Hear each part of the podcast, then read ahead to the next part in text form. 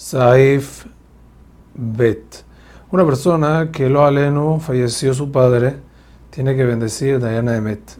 Y si, dejó herencia y no tiene hermanos, bendice Shechiano. Y en caso de tener hermanos, dice Tová Emetiv. La regla se repite.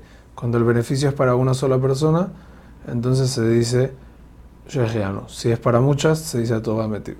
La bendición de Dayana Emet se debe anticipar al Shechiano, como estudiamos en la alaja anterior, pues es obligatoria.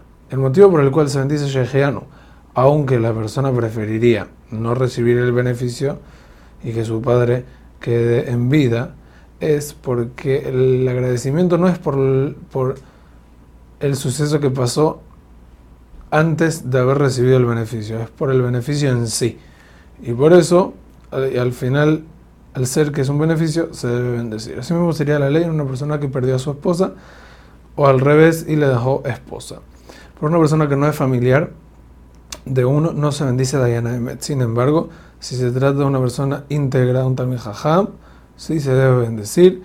Cuán más que se debe bendecir por un tzadik muy grande que falleció, se debe hacer luto por su ausencia. Hazak Uaruj.